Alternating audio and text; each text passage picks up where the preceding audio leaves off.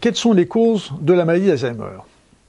La première cause de la maladie d'Alzheimer, c'est notre environnement, tout simplement parce qu'on a fait des études comparatives entre, par exemple, les populations noires aux États-Unis et ces mêmes populations noires en Afrique. Et bien, on s'est aperçu qu'aux États-Unis, il y avait beaucoup plus de risques d'avoir la maladie d'Alzheimer pour ces populations que ceux qui étaient restés en Afrique. On a fait les mêmes choses aussi pour les populations euh, japonaises, celles qui sont venues s'installer aux États-Unis et celles qui sont restées au Japon, et on s'aperçoit que les résultats sont identiques. Donc vraiment, les causes environnementales sont euh, vraiment primordiales.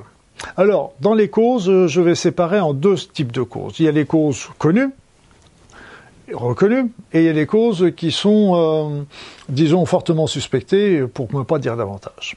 Donc dans les causes euh, connues, bon, on sait déjà que euh, l'âge intervient, plus on avance en âge et plus on a la malchance d'avoir atteint de maladie d'Alzheimer.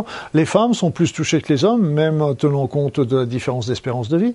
On sait surtout, là c'est très important, c'est qu'on sait que tous les facteurs cardiovasculaires, facteurs de risque cardiovasculaire, retentissent au niveau du cerveau. Donc tous les facteurs cardiovasculaires, c'est-à-dire c'est tout ce qui est hypertension, cholestérol, diabète, hypertension, triglycéridémie, sédentarité, surpoids. Donc tout ça sont des facteurs euh, euh, de risque cardiovasculaire et tout ce qui est mauvais pour le cœur est mauvais pour le cerveau. Donc c'est pour ça qu'il est très important de traiter ces, tous ces surrisques déjà pour le cœur, mais ce sera aussi très bénéfique pour le cerveau et pour la maladie. Après ça, on sait aussi que les personnes qui ont un faible niveau d'études sont aussi des personnes à risque.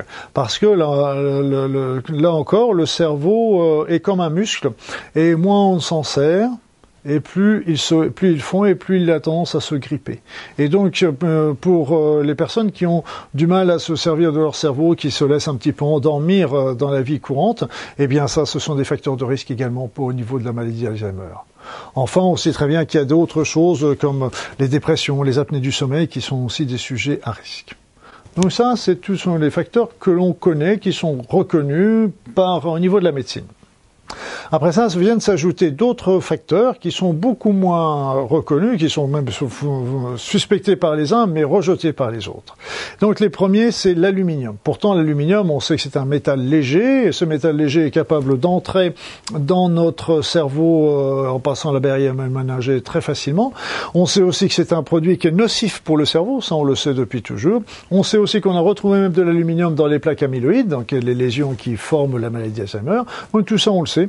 Sait, il y a même une étude Paquet qui a montré que le taux euh, de, d'aluminium dans, l'eau de boisson, dans l'eau des villes, était corrélé au taux de, maladie d'Alzheimer. Donc plus il y avait d'aluminium dans l'eau, plus il y avait de maladie d'Alzheimer dans la, dans, la, dans la ville, ou vice versa.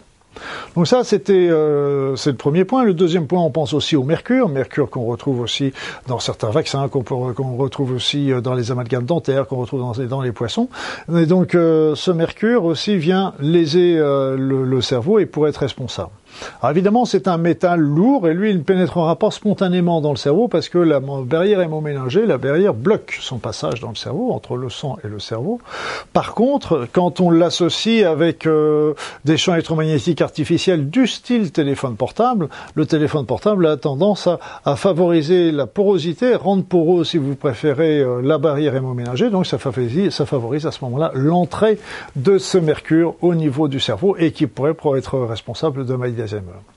Donc après ça, il y a le stress. On s'est aperçu par exemple que le stress, les forts stress, les stress permanents, les stress prolongés, les chocs post-traumatiques, eh bien les, stress post-traumatiques, eh bien venaient léser l'hippocampe. Or justement, c'est l'hippocampe qui, qui, est, le premier, premier stade de premier, premier organe qui est touché au niveau du cerveau. Donc là encore, pas de preuves, mais des fortes suspicions. Les pesticides, les pesticides sont mis vraiment vraiment au banc des accusés là encore, comme ils le sont au niveau du Parkinson. Après ça, l'aspartame, parce que l'aspartame contient aussi des produits qui sont neurotoxiques, donc euh, pourquoi pas dans la maladie d'Alzheimer. Après ça, tout ce qui est carence. Alors on a revu tout dernièrement, on a remis en exergue en particulier la vitamine D comme Dominique D. La vitamine D, on a vu une corrélation entre l'Alzheimer et les carences en vitamine D, mais aussi il y a aussi les autres vitamines comme les vitamines B, B comme Béatrice, ou les vitamines C. Donc euh, ça, les carences sont très très fortement suspectées également, et euh, il, est très, il sera très intéressant de les combler, de les compenser. Enfin, il faut bien savoir que tout ce qui est drogue, tout ce qui est médicaments sédatifs ont aussi fortement une forte suspicion par rapport à ça, par rapport euh, les gens qui prendraient des des, des, des, des endormisseurs, je veux dire des des, antalgiques, oui des antalgiques forts aussi à base de, de morphinique ou de, de piacé. On pourrait avoir ça aussi avec les anxiolytiques, avec les antidépresseurs, qui sont qui ont tendance à endormir le cerveau, pourrait aussi être un facteur de risque par rapport à cette maladie d'Alzheimer. Donc il faut aussi comprendre, il y a les anticholinergiques qui sont un peu une classe un peu particulière, sont des, mais qu'il faut connaître ça parce que les anticholinergiques sont une classe de médicaments qu'on donne aux personnes qui ont des problèmes urinaires, des, petites incontinences urinaires. Donc c'est très souvent les personnes âgées ont ce problème-là, on leur donne des anticholinergiques. Or les anticholinergiques vont bien agir pour empêcher cette, euh, petite fuite, mais d'un autre côté, ils peuvent donner des tableaux qui sont très proches de la maladie. Or il faut bien les connaître parce qu'en fait en arrêtant le cholinergique, les symptômes disparaissent et la personne retrouve tout à fait sa vigilance. Donc ce n'est pas un c'est pas une maladie d'Alzheimer que ça déclenche, mais ça rend quelque chose qui est très proche. Et il y a beaucoup de personnes euh, qui, qui ont ces problèmes-là. Mais rappelez-vous, en arrêtant le produit, ça permet de disparaître la chose.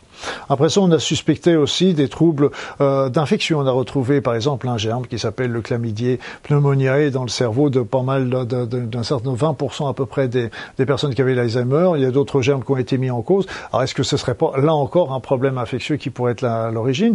On a aussi euh, repéré que le cerveau des personnes qui avaient l'Alzheimer avait beaucoup plus de problèmes au niveau du métabolisme du sucre. C'est-à-dire, c'est un petit peu comme chez les diabétiques, ils, ils arrivaient plus à, à utiliser le sucre euh, d'une manière efficace. Or, le cerveau est un des plus gros consommateurs de sucre de notre organisme.